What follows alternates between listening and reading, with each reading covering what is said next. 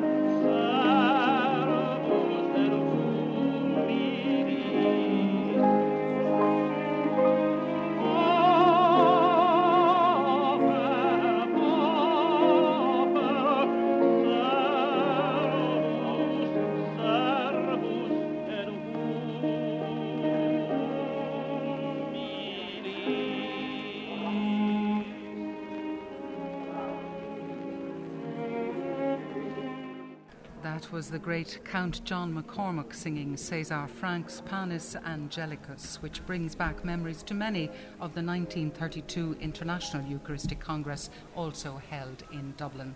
One of them is Sister Oliver Wrafter, a presentation sister.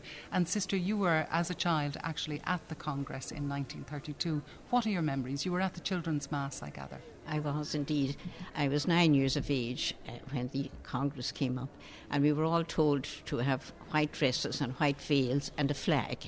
And we were told to be in on Merrion Square to, and to welcome in the papal legate as he was coming in from Laoghaire by horse and carriage. And my sister was with me. She was just two years older than me. And um, we were waiting for hours. And she fainted.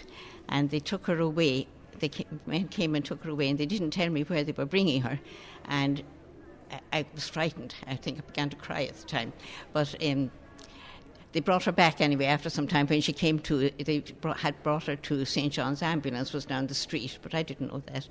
But but remember that was a wonderful time. And then I remember being in the park for the children's day and in those days, we had to kneel all during Mass. There was no sitting down. We were kneeling on the grass, I remember. And again, we had to have our white frocks and our white veils. And I remember hearing John McCormack singing, and I remember hearing uh, St. Patrick's bell being rung, and, and it had been taken out from the museum. And, and that was a, a one, wonderful memory that has stayed with me. You've been attending the Congress every day this week. How, oh, yes. how would you compare the two? 1932 and this week? Well, of course, I'm looking at it from different eyes now, and and and. Uh, I'm very pleased. I'm, I'm, very happy that I'm here, and and I'm, I'm surprised at the big numbers. I really thought that the numbers would be down, but but um, the first three days were wonderful and, and, lovely and fine, and, and, and I was very happy to be at it. But, but I, I'm impressed, very impressed with the friendliness of everybody and the help. When you ask somebody to do something or ask them a question, they go to no end of trouble to bring you there, bring you where you want to go and to tell you what, everything and make sure that everything is going all right for you. Michael Kelly of the Irish Catholic joins us too. Michael, I've heard people saying around the RDS that as the week has gone on, the numbers, particularly the numbers of Irish people coming, has increased. That's true, Eileen, and I think uh, probably the context is people. A lot of people within the church were very apprehensive about this event. They weren't quite sure if it was going to be uh, uh, accepted or something that uh, people were going to uh, embrace. I think there was a lot of looking back at 1932 and maybe some of the media coverage saying, "Oh well, you know, there was a million people in O'Connell Street then. There isn't going to be a million people now." And that's, that's true, but no one was ever expecting a million people now for no other reason. Health and safety wouldn't allow it. But the atmosphere has been really good and it really has built during the week. I think it started nicely uh, with the sunshine on the Sunday and the fact that so many people saw that on television. I think in a way that. Um, that flicked a switch for many people who had been a little bit apprehensive and said, Well, I might go, but I've no arrangements. Because the number of people who hadn't registered and have just arrived as day pilgrims, that's much larger than, uh, than people have been expecting. And the buzz has steadily been I- increasing during the week. So that's, uh, that's only set to increase, I imagine, for Croke Park on Sunday. And also with us is Father Tom Rosica, who's a priest of the Congregation of St. Basil and since 2009 consultor to the Pontifical Council for Social Communications. Father Tom broadcasts for the Salt and Light Catholic Foundation in Canada, and you covered the last Eucharistic Congress. How do they compare? They're two beautiful events. They build on each other. The one in Quebec City was in a more contained area, if you will, a geographical area of Quebec City called the Pepsi Coliseum in the fairgrounds, where this has a wonderful spirit, you know, these big spaces. I think the Eucharistic Congress in Dublin has benefited greatly from building on the experience of Quebec. You, you took several of the ideas. We're, we're there to offer ideas, and you're going to offer ideas to the next host city and country. That's what these events are all about. So I really applaud the efforts of the, the team here in Dublin. Father Brendan, you've been uh, attending each day. How has it struck you? Well, I think, yeah, the family atmosphere. You know, you're meeting loads of people, and there is something like a family spirit about the whole thing. Tremendous helpfulness, friendliness, willingness to really uh, enter into the event. That's Father Brendan Leahy, and we'll be talking to him later again in the programme. But of course, a lot of preparation goes into a big event like this. Those with the most to say are the ones who have not only been preparing for the event, but also for their first Holy Communion. Our reporter Rona Tarrant went to Kerry to speak to the boys and girls in Scoil Réalta na Maidine and the Convent Primary School in Listowel, who had some interesting views to share. Um, the Eucharistic um, Converse is something like a really big mass, and loads of people go to it.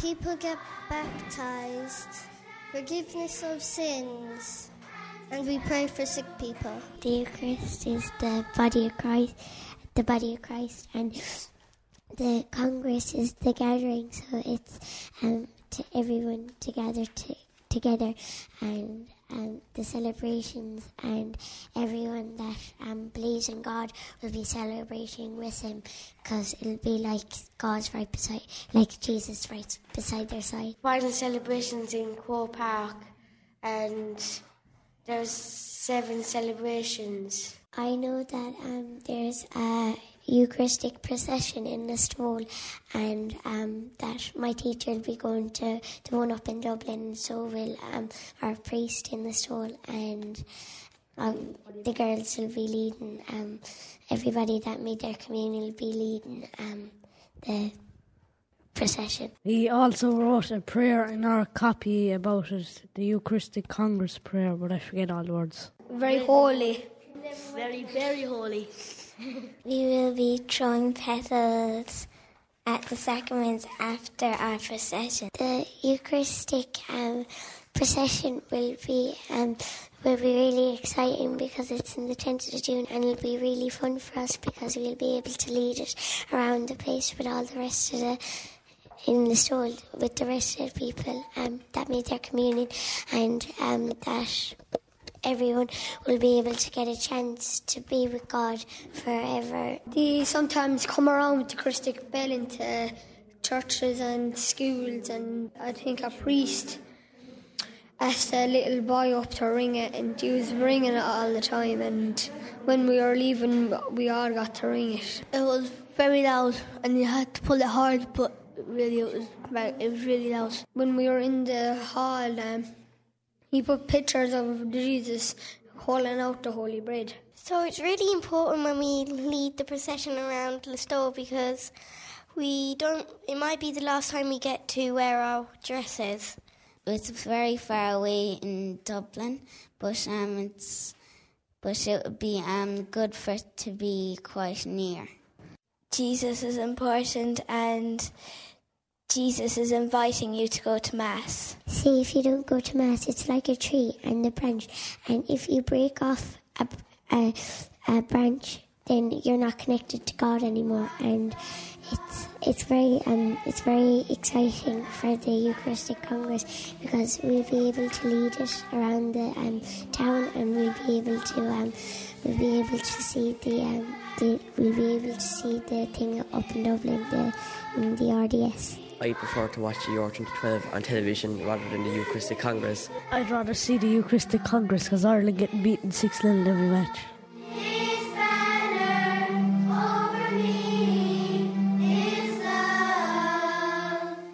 Not quite 6 0, but 4 0, and I was there, but the support was absolutely fantastic. Uh, some very happy and hopeful children there, and some words of wisdom, no doubt. Uh, Father Brendan, coming back to you, Father Brendan Leahy, a theologian and author, and talking about preparation. One of the things leading up to the Congress was a symposium in Maynooth, a theological symposium. How did that go? Well, we were surprised. It really went extremely well, much better than we had anticipated, because up to 400 people from all over the world, from 30 different countries, arrived. And we were delighted. There was a tremendous atmosphere of exchange, of views, not just so at the theoretical level. I could see people really entered into it because, in fact, two of the days were absolutely miserably cold and wet. And, but despite that, I think a great atmosphere developed. And I think it was almost like an anticipation of this week.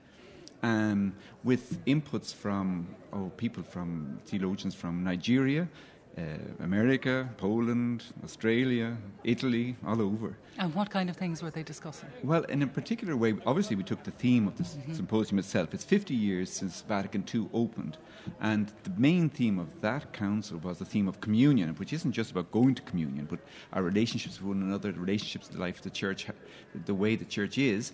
And um, what came out there in particular, I think, was a full day that we dedicated to ecumenism, which was the second day that was a really powerful day with uh, Cardinal Koch from the Vatican, but then Canon Nicholas Sagovsky, Anglican Canon of Westminster, giving a fine paper, Julie Canlis, uh, a, a, new young upcoming uh, Presbyterian theologian, and then we had Metropolitan Emmanuel of France, who is the president of the Conference of European Churches. So it was a very, and of course, Geoffrey Wainwright was a very well known ecumenist, Methodist ecumenist. So it was a very powerful day because I think the whole theme came out of how much there is in common among us all to be explored yet together.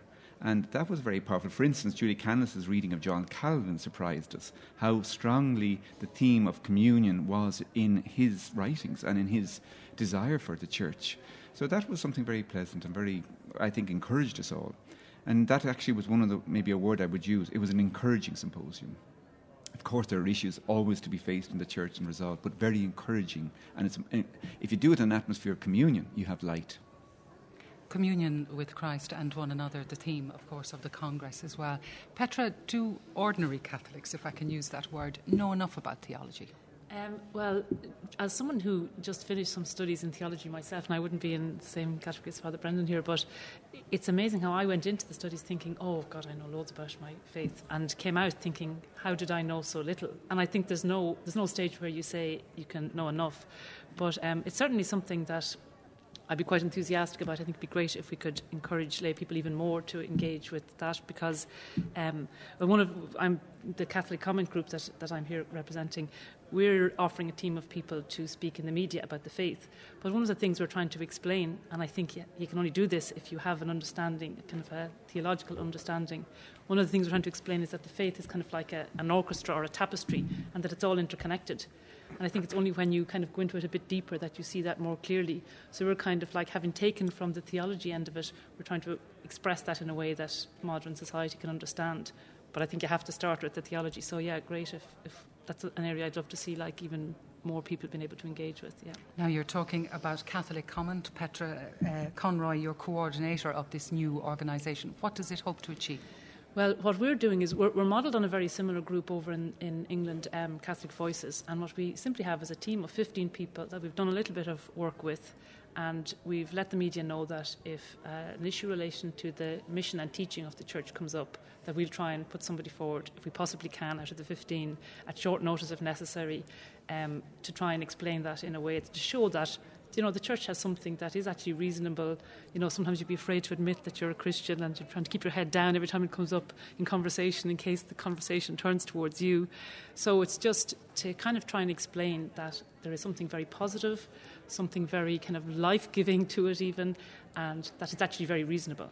And to explain that in a way that is suitable for a media context and for modern society. Okay, ecumenism is something we're going to return to with Archbishop Michael Jackson in a few moments. People of all denominations were involved in a new Camino walk, which involved visiting and praying in seven Dublin churches and which was launched as part of this Congress. Reporter Claire McCormack went along and began by speaking to the Reverend David Gillespie of St Anne's Church in Dawson Street. We were delighted to see St Anne's Church packed, and I think we picked up quite a number of people who were walking up Dawson Street and around the Green and over here to Whitefriar Street. So it's fantastic, and I think the weather's helped as well, of course. Uh, there is something sacred about visiting seven uh, churches uh, in the city centre and praying in each one of those. And uh, it's something that we're keen to encourage, and something that we in St Anne's are delighted to be involved in. The Church of Ireland's delighted uh, to be involved in the Congress, and we're encouraging as many of our own people as well uh, to complete the walk and to visit all seven of the city centre churches. The great thing about it is we're getting out on the street and taking our faith where it belongs. It's not behind cold doors or in stone buildings. It's showing everyone in the sunshine that faith actually is real. The youth aspect is basically drawing the whole of the church together, not just the older or the younger, but the, in the middle, the teenagers and university students who are actually wanting to participate also in the pilgrimage as well. So the youth aspect here today is just participation. I think it's wonderful. I think it's wonderful that it's been led by both archbishops of Dublin. I think that's very nice, and it's a historic moment in our city, and I think it's worth joining. Which wouldn't mean uh, wouldn't have meant a lot to me because I'm Church of Ireland, but I'm uh, happy to see anything ecumenical, and I think it's a wonderful occasion for the Roman Catholic Church and for all the city. I'm delighted to see it here. Like I, I'm a student of history. and I remember the reading as a student growing up about the Eucharistic Congress here. So it was such a major event at the time, and it's, it's nice to see it like, here again. So I just wanted to be part of some, part, little part of some of it. It's an integral part of Dublin. So I think people who have grown up in Dublin would like to just uh, witness it and see it and take part in it for that reason. The very old churches in Dublin mean a terrible lot. You know, they mean an awful lot, and now everybody's out in the suburbs. And I think it's nice, it's sort of renewal to come and see them again and to go around them and look at them, and they are beautiful, you know. And the fact that uh, St. Anne's was open was very big because um, my husband's great grandmother was married there in 1840 something, so it was the first time we were in there since then, you know. It's fantastic uh, to have them uh, as part of the Congress. Fantastic to have them in Dublin because it allows us to showcase seven of the oldest churches in the city centre. And I mean, so many of the people who were in St Anne's this morning had never been inside St Anne's before, and this is a tremendous opportunity to encourage people to do just that.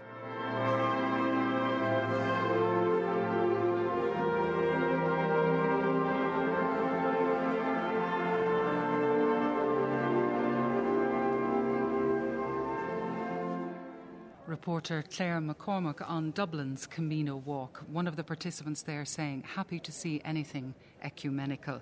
Archbishop Michael Jackson from Dublin, you were involved in that walk and you were also one of the main speakers earlier this week at the Congress.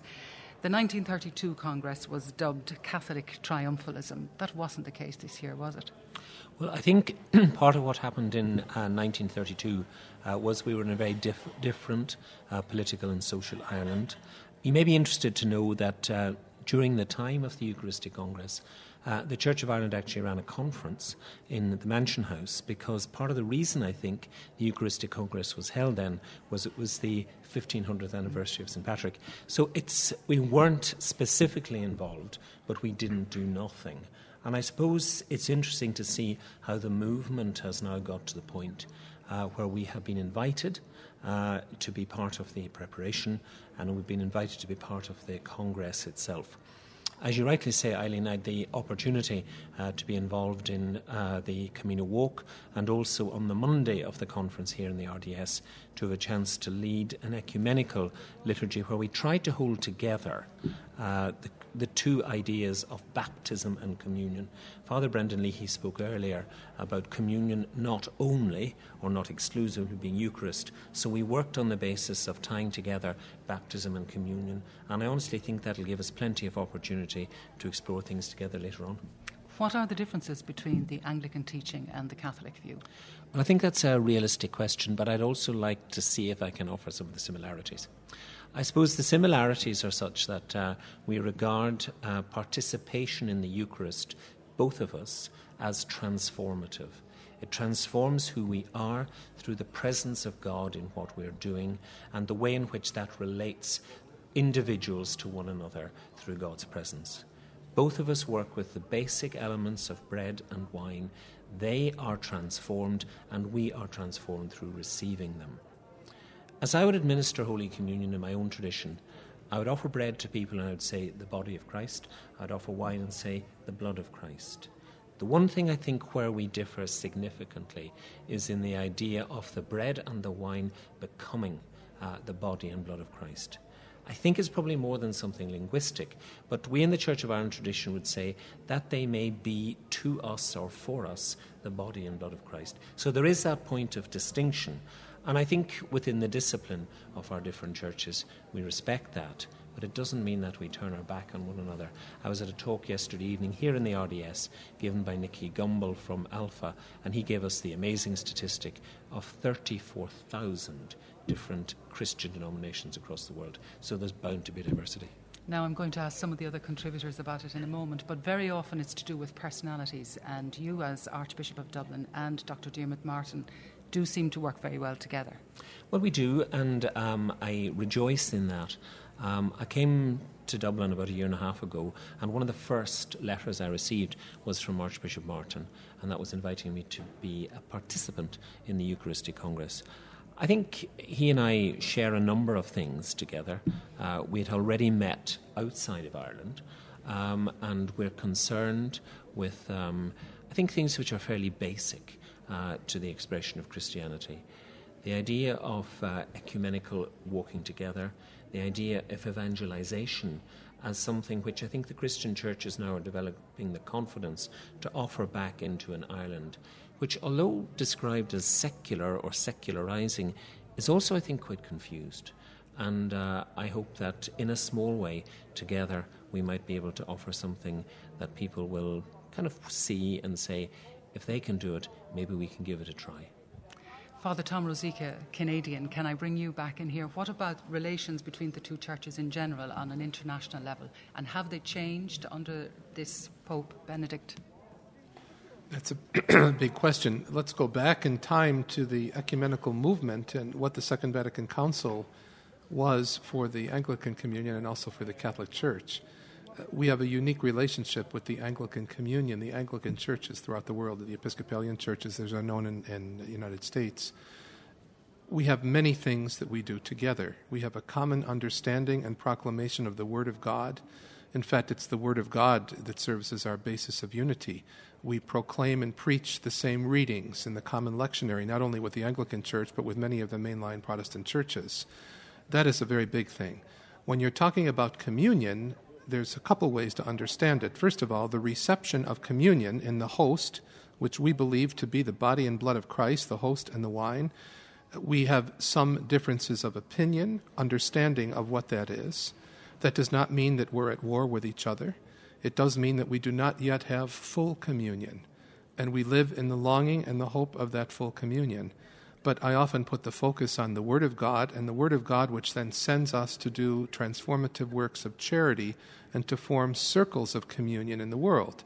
I have many wonderful Anglican friends. We have many Anglicans watching Salt and Light television in Canada and listening to our radio and television broadcasts because we're offering the Christian message. We also have a common mission of speaking about God and Jesus Christ in rather godless societies societies and cultures that are saying there is no room for God or to privatize God and do what you do at home or in a quiet worship service. But I think the more we stand together with our Anglican brothers and sisters, we give a common witness, and the world needs that witness. Now, the changes, if you will, or the additions or new things that have happened under Pope Benedict, is we have a whole effort underway right now Anglicanorum Coetibus is the name of the document, where Anglicans have come to the Holy Father and asked to be received into full communion in the Catholic Church. Contrary to public opinion or some news titles that Rome is fishing in other ponds, it's rather a small group of Anglicans have realized that for their own personal journeys, they find the fulfillment of those journeys by becoming Roman Catholics. And a special status has been established now for that group of Anglicans. It's happening in different countries. It's not just a, one big universal reality where you have what you call an ordinariate, that is uh, almost a diocese for these people who come from Australia or the ones in the United States. And significant leaders have been appointed. In the United States, for example, Father Jeffrey Steenson, a brilliant Anglican, former Anglican bishop, a theologian, a patristic scholar, has been named the head of that ordinariate. In Canada, we don't have one because the numbers are so small that for the time being, those Anglicans are part of the, the ordinariate. Australia, the person was announced this morning, I believe, by Rome, that that person is identified. And so, what does that mean? Now, there are those, the critics or the, the ones who don't bother to read anything will say, Isn't this terrible? This is Rome stealing people. When really, this is a way of Rome offering hospitality to those who have knocked on our door. Many of my Anglican friends, bishops, and priests are not the least bit bothered by this, and many Anglicans are remaining in the Anglican Church. I will say this, though the difference I notice in Canada is the Anglican Church is a much older population. There aren't a lot of young people, and that's a serious issue that a church, any church, has to deal with for its future existence. Well, I think we could say that in general, worldwide, it's probably the case. Petra, did you want to come in I was there? listening to the Archbishop and Father speaking, I, one of the things that really struck with me a lot was um, during the Congress, I heard Brother Alois of Taizé speaking, mm. and he had a very um, moving where he talked about the three different main three different Christian traditions: the Eastern Orthodox one, the Anglican tradition, or of the of the Reformation, and um, the Catholic, and just why can't we look at what each has to? Why don't we look more to what we have in common? He spoke about how monasticism was contributed by the Eastern, and the understanding of faith and of the Word of God in the Anglican, and then the unity aspect of. I'm sure I haven't phrased that properly, but and how how do, why don't we look? And very much he was talking about how they are actually living that out in a very concrete way in Taizé, and not. Um, they're not washing over the differences. So young people that come from different traditions still celebrate their service in that tradition. There's Catholic masses, there's Anglican services, but that they're working through in a in a really concrete way and moving together without washing over differences. I thought that was just really um, just really struck me a lot. He's, he's an amazing speaker as well. Yeah. Archbishop Jackson. If I may just respond to what Petra said, I think um, those of us who are from traditions other than their own Catholic tradition who have participated in the Congress have very much come to regard it as a celebration of Christianity. Now, that's not to deny its primary purpose within the Roman Catholic tradition, but it has given the rest of us a tremendous opportunity for enrichment, for deepening our faith, uh, for meeting thousands of fellow Christians, and also asking new urgent questions about how we might harness the things which are good in all of our traditions, expose the things which aren't so good, and bring them together so that we can offer both common celebration and common witness. Father Brendan. Yeah, I think it's going to be one of the big features of this week. Monday evening, for instance, I was involved myself in a workshop called The Dialogue of Life. There is so much life that we can live of the Christian faith together. And yesterday I was in Belfast, kind of an extension of the um, Congress, where Dr. Maria Voce, founder of the uh, president of the Focolari, together with the um, in the St Anne's Cathedral, the Anglican Cathedral in Belfast, proposed that a pact be made, a pact of mutual love, caring for each other's church as if it were my church. And the four church leaders present there from the different traditions Catholic, Anglican, uh, Methodist, Presbyterian made that pact of mutual love to share each other's joys and sufferings as if they were mine. And I think that's the big thing of this week. And Michael, there does seem to be popular support for this notion of ecumenism among the laity. Very much so. It's something that's very practical. I mean, uh, particularly in the Republic, maybe there are particular difficulties in Northern Ireland with the way the, the, the, communities live apart in many areas, but particularly in the Republic, people live side by side with each other. It's, it's, it's seen as, as, as madness to them that if we can't get on in a friendly fashion, so, you know, your neighbours attend a different church on a Sunday morning, you know, they, they, they worship God in a, in a different fashion, in a different tradition. But we do share the Christian heritage together. We share the vision around the, the Word of God God, many sacramental things as well. Uh, and I think that becomes particularly more important when the country around us uh, can often be seen as deaf to the voice of religion. I mean, it, frequently we hear politicians say, you know, that they go into the Dáil and they leave their religion outside the Dáil. Now, the idea for a religious person of uh, being able to cut a part of yourself out that's religious and kind of leave it at home when you bring everything else with you, that, that, that's, that's an impossible concept, if you like, for uh, a religious person. So I think when we're faced with things like that, that's what causes uh, religious people to emphasize what, what they have in common and also to resist a temptation that's quite dominant, particularly in the Western world, to see religion as a problem to be solved, as if it's something to be overcome. And one day, when we eventually overcome it, then you know everything will be fine. And so, religious people are resisting that temptation to be boxed. I think we may come back to that in a moment. But there are many problems in the church, as we know. It's been a tough time for the Catholic Church, with the child abuse scandals seldom out of the news. On Tuesday, the papal legate Cardinal Ouellet met some of the survivors in Lough Derg and apologised on behalf of the church. Also, a healing stone was unveiled during the opening ceremony last Sunday, an acknowledgement of the sad history of child sexual abuse within the Irish Catholic Church. Reporter Rona Tarrant went to the opening ceremony and began by asking Congress Secretary General Father Kevin Doran about why he felt this was an appropriate gesture.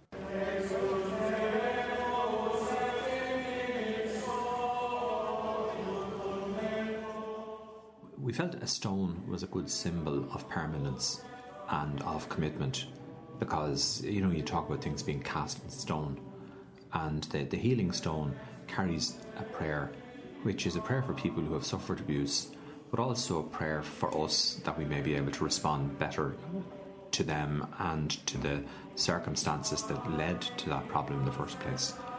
Uh, many, many people are looking for the healing stone because we all personally and publicly and nationwide we need healing. Let them show their sign of, uh, you know, that they want to reach out and that they want to, uh, you know, uh, show their, their hand and uh, appreciation of everything that's been done. And they have to look forward. You can't look back. Of course, absolutely. Yeah, we, yeah. We, the whole oh, yeah, situation needs to be healed, and no better place, you know. Yeah no better place. Yeah, and like it's if it's if it's going to bring awareness to, to people that child sex abuse is. I couldn't understand how anybody could object to something, whether it's a stone or whatever it is, that's going to make people aware that child sex abuse is there and, and always has been there. I just listened to your man do his, um, his sermon there. I didn't think he really dealt with the whole issue at all. Um, I thought it was quite poorly done, actually. Um, I, I, suppose that they've kind of they've attempted to deliver on the whole issue, but they haven't delivered at all. And I think it's it's actually really poorly organised. And I think it was. Um, I, I, don't. I think they've missed a huge opportunity to deal with the the whole issue in Ireland um, completely. I, I, thought it was going to be something much more than this. You know, we kind of think of um, our faith and we think of uh, St. Peter, and he was always referred to as the rock, you know, the rock of Peter. And I think to have the healing stone is kind of, it's connecting back to our roots. And, um, you know, as I said, it's come from the earth, it's formed from creation. And um, I just think it's really fabulous. I live in San Giovanni Rotondo uh, the land of Padre Pio, where Padre Pio, the saint with the stigmata. And I say many times when they badmouth the Catholic Church that it isn't the church that's wrong. These atrocities that have been perpetrated by these padres, by these priests, uh, yes, it is wrong. Let's clean it up, admit to it. But on the other hand, it's called Catholic bashing. I think it's terribly important to have it there today and to be acknowledged at the very beginning of this week. Um, I'm, I'm delighted it's there. That's a voice that's familiar to lots of us. Dana, there, ending that report compiled by Rona Tarrant. Father Tom Rosica, looking at this from the outside, what did you think of that notion of a healing stone? First of all, I applaud the Eucharistic Congress here in Dublin for having faced the issues head on in a remarkably open, pastoral way uh, there was nothing hidden or washed over or whitewashed whatsoever. Many of us from the outside knew that we were coming here to Ireland, knowing full well what was happening. I certainly did, uh, working in Catholic media and public media, We came here as a sign of solidarity, of support, and also admiration that many of us in different parts of the world would be as courageous. That being said, um, the stone is a very important gesture. Those who spoke and addressed the issue were very important. But for me, one of the most significant moments of all of this was Cardinal Sean Brady's homily last night. I was deeply moved by that. I know we had hundreds of thousands of viewers that communicated with us last night. The sincerity, the depth, the uh, you felt those words come. It was not speaking about those out there who did this. We have all been involved in this. We have all been involved in forms of cover up. And the time comes when the lid is off and we have to face them head on. It's also, you know, we have a saint in the Catholic tradition, a great saint who's had an influence on me, St. Teresa Benedicta of the Cross, known as Edith Stein. She has a wonderful saying that you only appreciate the beauty of the stars against the backdrop of the night. And in Ireland, particularly, you have had a long night. We have had a long night in Canada, in North America, the United States. And sometimes it's the backdrop of the night, and I'm not talking about the night in terms of temporal time. I'm talking about the scandals, the difficulties, the crises, the current crisis at the Vatican right now. And against that backdrop, you have events come about like the Eucharistic Congress in Dublin, or the World Youth Day in Toronto 10 years ago, or the World Youth Day in Sydney, and all of these other places where you have all of these sideshows and backdrops of indifference, of scandal, and whatever. And boom, the event comes and there's a public proclamation, not of theological issues only, because when you get right down to it, we're not talking about theological debates and crises and what is Eucharist and transubstantiation. We're talking about Jesus Christ. And Christians have come together and to stand together Anglicans, Christians, Protestants, Methodists. I've met all kinds of people here. And they're standing up and saying, Jesus Christ is in the midst of this. He brings, he alone can bring the healing. No human being, no psychologist, no legal payoff, no, nothing can bring healing to the seriousness of the sexual abuse crisis. But we know that Jesus is on our side. We're sailing on this boat, to use the image of the scriptures, and Christ is with us, and he's not asleep. He's very much with us. And I, I felt that in all this rain that was here, especially. the only thing I didn't like about it was the rain. But anyway, we got through it. Archbishop Jackson, for, for those present, it seemed to be a very moving moment in the opening ceremony when the stone was unveiled. Yeah, well, I could understand uh, why, and you know, I'd just like to say a couple of things. Uh, you kindly gave me an opportunity to talk about some ecumenical aspects of the whole theme of communion, and some people might um, think, well, this really has nothing to do uh, with the Church of Ireland, this whole question of child sex abuse. Actually, one of the really important things about ecumenical belonging together, as some of the earlier speakers have brought out, is that when one part of the body hurts, the other hurts as well. And so uh, the small girl from Listowel who talked about uh, the tree and the branch which was broken off if you didn't, as it were, regularly participate in communion, in many ways brought up to date the sort of images that we have from uh, St. Paul's letter to the Corinthians and that sort of thing. What I'd say about a sign is that it remains something which draws people into thinking and to praying and to grappling with something which is real and the respect that reality needs to draw to it because it's a sign of pain and it's a sign of scandal, it's a sign of healing and it's a sign of hope. And you can't actually separate those things out. They're all part of the human experience.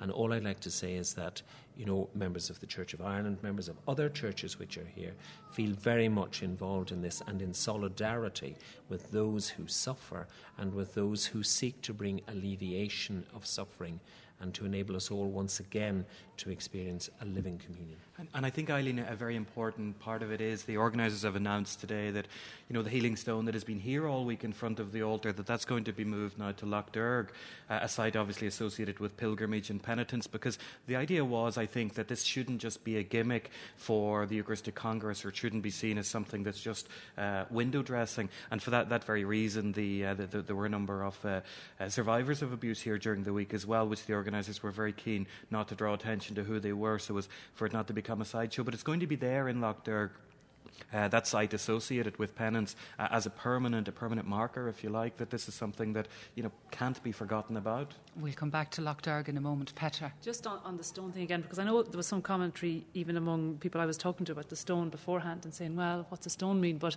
there's one image that struck me. It was one of the days when we had sun in the arena, and the stone was there up at the front near the altar, and there was some young people around, obviously having a good time and laughing. And it, there's been a huge atmosphere of uh, positivity and kind of enthusiasm and hope at the Congress. And I think people were surprised at that because I think they were thinking, is it okay for us to be positive and enthusiastic and encouraged in light of what's happened? And I looked at the stone and the young people near it, I thought, do you know something? We can be both. We can have something that's engraved stone, it's not going away, and we can have young people that those two things are not two different things. They're the same. And I thought that's an image I'll remember. The enthusiasm and that stone that's not going anywhere. It's part of what, the way we think about things now. Now let's come back to Lough and Cardinal Ouellet's apology. Father Brendan Leahy, how important was that this week? Well, significant, very significant because, of course, here you have the Pope's own legate coming in, directed by the Pope himself to undertake this pilgrimage and, uh, you know, express this apology so it was a tremendously significant gesture, which certainly cost him, in sense, he had to go up to, to, to, to Lough Derg and actually undergo all that penance. So I, I, think it's a very powerful gesture because I think in the Irish mindset, Lough Derg is a place, a symbol, as a sign to us of, of that reparation, of that starting again that we want to, to make every now and again in life because there are those moments where eh, each of us feels we want to just start again, just turn the page and try to begin to rewrite or write in a new way, in a better way, our story. Lough Derg is that kind of place, and the fact that the Pope sent the papal legate there, I think, was an indication to us that uh, we want to say sorry for the desperate things that have happened. Not just for the immediate victims, of course, which is first and foremost the priority, but I think we've all to accept that there are many indirect victims in Ireland. That is, all of us in some way have had our faith uh, shaken. And indeed, faith in the very principle of unity, which is the, the, the, the role of the bishop so I think this week has become an occasion for us to kind of refocus on our own life of communion and also the place of the bishop, because one of the interesting things here is bishops, you're meeting them all over the place because they're walking in the midst of the crowd. And as if we're getting a little icon of how things will be in the future. No longer the bishop isolated on his own, but a bishop in the midst of the people. And I think this gesture on the part of the papal legate is moving in that direction. Now, one of the survivors who met him said, We believe we were heard and it won't end there. That was Oliver Burke of Right of Place. But there were other survivors who were calling to be heard here in the RDS on the platform. Michael, do you think they should be given that opportunity? This is always a difficult one for the church, I suppose, to handle because people are at very different stages in their journeys. And, you know, what might be right for some survivors is not right for other survivors. We saw that in Dublin last last year as well when they had the uh, the liturgy of lament in the Pro Cathedral. There were quite a number of uh, survivors who were there. They had their feet washed by Archbishop Martin, by Cardinal O'Malley, who was the Pope's apostolic visitor for, for the Dublin diocese. At the same time, we had some other survivors who were outside protesting that the event was happening. So I think it really shows the depth to which just this, this terrible crime cuts to the heart of people, that people are in such a, di- uh, such a different space. And I, I think we, we all have to accept that. I mean, uh, we all have to accept that people are at different phases in healing. But I think those victims who aren't ready to embark on, on different parts of the journey, I think they have to be fair to the victims who are ready for that as well. Apart from acknowledging past sins, this Congress was designed to look to the future, and one of the great optimists was one of the volunteers whose GAA Dublin star, Ger Brennan. Ger couldn't be with us today, but he did speak to reporter Claire McCormack, who began by asking him how did a footballer become involved in an event like this? Well, I wouldn't define myself as a footballer. I just define myself as a regular old Ger who happens to been given talents in football and uh, very much involved in my faith as well. And both of them kind of go hand in hand and give a lot of meaning to my life. And if I was missing one, uh, I, I'd be a bit unhappy you know, within myself. So uh, they're they're both very very important. But it's just great to be involved in the Eucharistic Congress to be helping out wherever I can. And there's a great team of people, over 2,000 volunteers, and then there's full time staff as well involved in the Congress. And you know, a great sense of being involved in the team here and doing something really good, really positive for the church in Ireland, uh, for the church in the world. Well, I've been involved in the opening ceremony. There was the pilgrim introduction before the, the, the Mass begun, and you had pilgrims from the four metropolitan dioceses of Ireland, along with an international pilgrim group coming in. So I was working something very different with, with Arcana Productions, who were running the stage management and the show. I was in a drama. Uh, exploring the, the gospel of where, where Jesus says to the disciples, You are the, the salt and light of the earth. So I got injured. I had my football gear on, the fake blood on, and it was the salt that of the women came out and healed me with the salt. And so salt, you know, is something which we can use to heal ourselves, to preserve ourselves, and also add taste to, to food and then taste to the world. So it's about making the most of ourselves to, to add flavour to the world and other people. And how would you say sport and your faith are intertwined? Cool, yeah, cool question. Well, I suppose I'd always look at uh, there's, many different aspects. I suppose you know, for for me, faith is a response to a belief. It's a way of of, of living your life in accordance to, to, to, something, and you know that's very much centred on the example of Christ, and in particular Ignatius Loyola, who was founder of the Jesuits. So I attended Belvedere College, and his spirituality would have impacted greatly on my life. So I kind of see spirituality and faith kind of intertwined, and it's about kind of expressing yourself through your actions, giving meaning to your life. And when I think of sport and think of faith, like sport is just, or, or, even people who are artistic or into music, like if you create something or perform something, you're expressing who you are, you're giving meaning to your life. So faith and sport give great meaning to my life because I'm expressing uh, publicly and, and uh, privately too uh, things which, which, which, which, which make me happy, which make me you know feel at peace. You know beforehand, I'd always spend there's a couple of moments, just quiet moments in, in, prayer, just to be thankful for my gifts and talents, and just to go out there and try my best. And you know, for me, it's a very spiritual experience when I'm out there. As regards morals and ethics, look, you're there to win. You're there to, uh, you know, to, to, to, to, beat your opponents, and if he beats you fair and square, uh, or whatever means possible, you know, at the end of the day, you shake hands. But uh, I wouldn't be watching myself, to be honest. As we well know, Dublin footballer Ger Brennan, and our thanks to Ger. Unfortunately, Father Tom has had to leave us. Ger talking there about salt and light. Father Tom from the Salt and Light Foundation in Canada. The aim of this uh, Congress was to promote renewal. Sister, do you think it's been a success? Oh, I'm, I'm, I'm full of hope for the future with, with the, the the, the enthusiasm and the sincerity of, of everybody here. And, and when I see people that are gathered in the, in the prayer space down below and spending hours there in prayer, it's certain the Lord will certainly have to listen and answer our prayers, and I, I expect a big change coming over the whole country. Full of hope. Michael, would you agree? I'd be very optimistic, uh, very much so. I think the challenge now is to turn the great energy, the great enthusiasm, the great passion that is here, to bring that back to the parishes, to bring that back to the communities. I think that that, that is the big challenge now. But certainly another thing that it is showing here, Father uh, Brendan was speaking earlier about uh, the great interest in the theological symposium, and I think the fact that many of the talks and workshops here were full 30 minutes before they were due to start. People were queuing sometimes for an hour and a half to go to a speaker. I think that shows there's a massive thirst thirst among the Christian community here for faith formation, to know more about their faith, to share more about their faith. That's a very positive thing. Is it good for Christianity in general this week? Oh, I think so, Jackson? very much. Uh, one of the things that has struck me, and you know, I've been here, I think, um, on four days, is that God is present in the normality of people. And uh, that, I think, is something that will enable us to bring something of the spirit of this back into communities and parishes.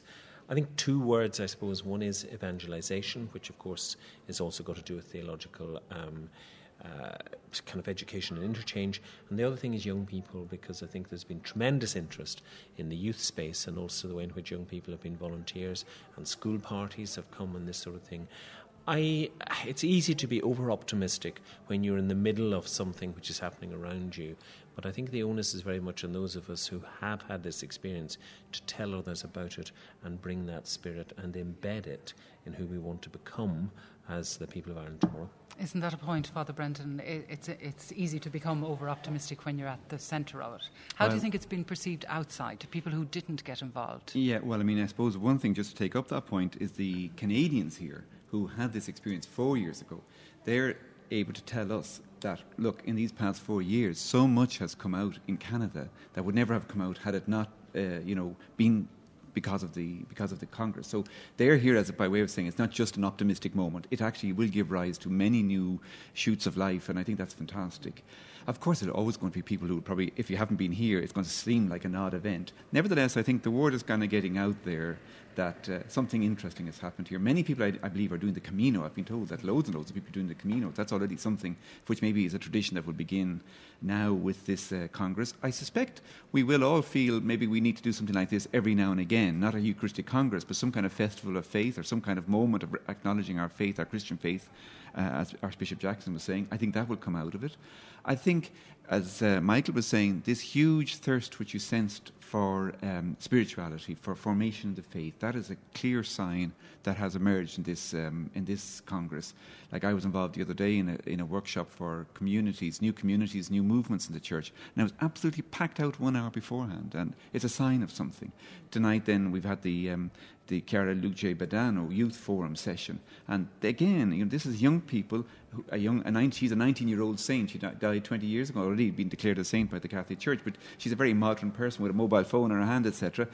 Sanctity, holiness is possible for young people today, the 20th, 21st century. And I think that's going to come out in this, in this Congress. Petra, for lay people. Yeah, I mean, one of the, uh, just to tell a funny story, if you have time, uh, one of the talks was so packed out that the person's mother, the presenter's mother, was queuing up, and the person wouldn't let her in. And she said, "I'm her mother," and she said, "No, no, no, health and safety." And anyway, if you're her mother, you should know what she's going to say. Mm. so that's just to show how many figures from here. I suppose what strikes me is a few things about going forward from here. Is two things that struck me when I got here was the international aspect of it that I was kind of thinking, okay, it's in Dublin and we'll invite a few other people, but it really is international. It's it's very much so. It's like we're holding it in Dublin, but it's there's people here from Africa, there's people here from Japan, there's mm. people here from. That's amazing. I've, that's been really I've been really struck by that. The second thing is, as I said earlier, that people realise now it's okay to be enthusiastic about your faith and still not forget what went on in the past. And then I think what, what will make the difference about when we go forward is if we remember that it's about Jesus Christ, so the whole Eucharistic, and I went into the prayer space for a few minutes, and it was actually the first time I'd been there for any length of time before I came in here to calm the nerves, and I thought, you know, this is, I've got to the centre of the Congress now. But the last point is this it'll make the difference if we stop saying, when is the, re- the renewal in the church happening, and start saying, oh, I must do that to contribute to the renewal. So even Catholic Comment, and I can say this because I didn't, I wasn't the originator of the idea. It was just some people who saw a need and said, why don't we do it? I've just come down from Father Bill Kemmy has started a thing called iCatholic, which is a video portal like YouTube, but it's going to kind of be a place for people of faith to kind of, you know, present, you know, visual imagery or programs and stuff. There's, he just thought of that idea and he went with it. So I would say it's up to people to say, stop looking to see what's going to happen with the renewal and say, oh, I've been here, I felt that enthusiasm, I think I could do something about that. There are, of course, ongoing problems, and we have reports today about the apostolic visitation to the Irish College in Rome. Now, there are conflicting reports about it, but we don't, uh, so we don't want to go into it too deeply. But that's making renewal more difficult, isn't it, Michael? Sure. Some of the, the issues that are, are being reported today about the, the visitation of uh, Cardinal Dolan, as you say, there there are, is confusion about it, but we do know that uh, you know the, the, the, staff in the college are, are, are all being replaced and new, new, staff have been appointed. That would certainly indicate that the apostolic visitation, whatever the detail, identified some kind of unhappiness with, uh, with, with the way the Pontifical Irish College was being run. I think what this is pointing towards, though, this is housekeeping that has to be done as part of renewal, because if we say, well, we've had the Murphy report, we've had the Ryan report. Therefore, we've entirely cleaned up all of our houses and we move on and we haven't actually addressed maybe some of the root issues or the root crises. Then this is the sort of thing that's going to come up five years from now, ten years from now. So, all of these things they're, they're, they're painful for people within the church, but I, but I think they are necessary. Uh, you know, that great line from St. Augustine, you know, God has no need for your lie. You know, we, we don't have to, we, we don't have to be nervous or, uh, or embarrassed or fear the truth coming out about these things. In fact, uh, you know, it's been the problem in the past when we, we feared all of these things, yet they've been bubbling under the surface and they eventually come up and explode if unaddressed. So, final question then Are you optimistic, folks, about the future for the Church in Ireland?